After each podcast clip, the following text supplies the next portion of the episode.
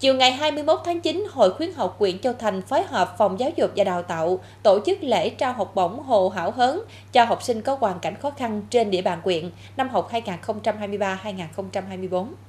Tại buổi lễ đã trao 285 suất học bổng cho các em học sinh có hoàn cảnh khó khăn dương lên trong học tập ở cấp tiểu học và trung học cơ sở. Mỗi suất cho cấp tiểu học là 1,5 triệu đồng và trung học cơ sở là 2 triệu đồng. Tổng kinh phí trao học bổng là 500 triệu đồng do công ty trách nhiệm hữu hạn một thành viên sổ số kiến thiết Bến Tre tài trợ. Dịp này, Hội khuyến học quyện cũng trao kỷ niệm chương vì sự nghiệp khuyến học của Trung ương Hội khuyến học Việt Nam cho ông Lê Văn Sáu, Hội khuyến học xã Tam Phước, có thành tích đóng góp trong phong trào khuyến học khuyến tài xây dựng xã hội học tập tại quyện Châu Thành.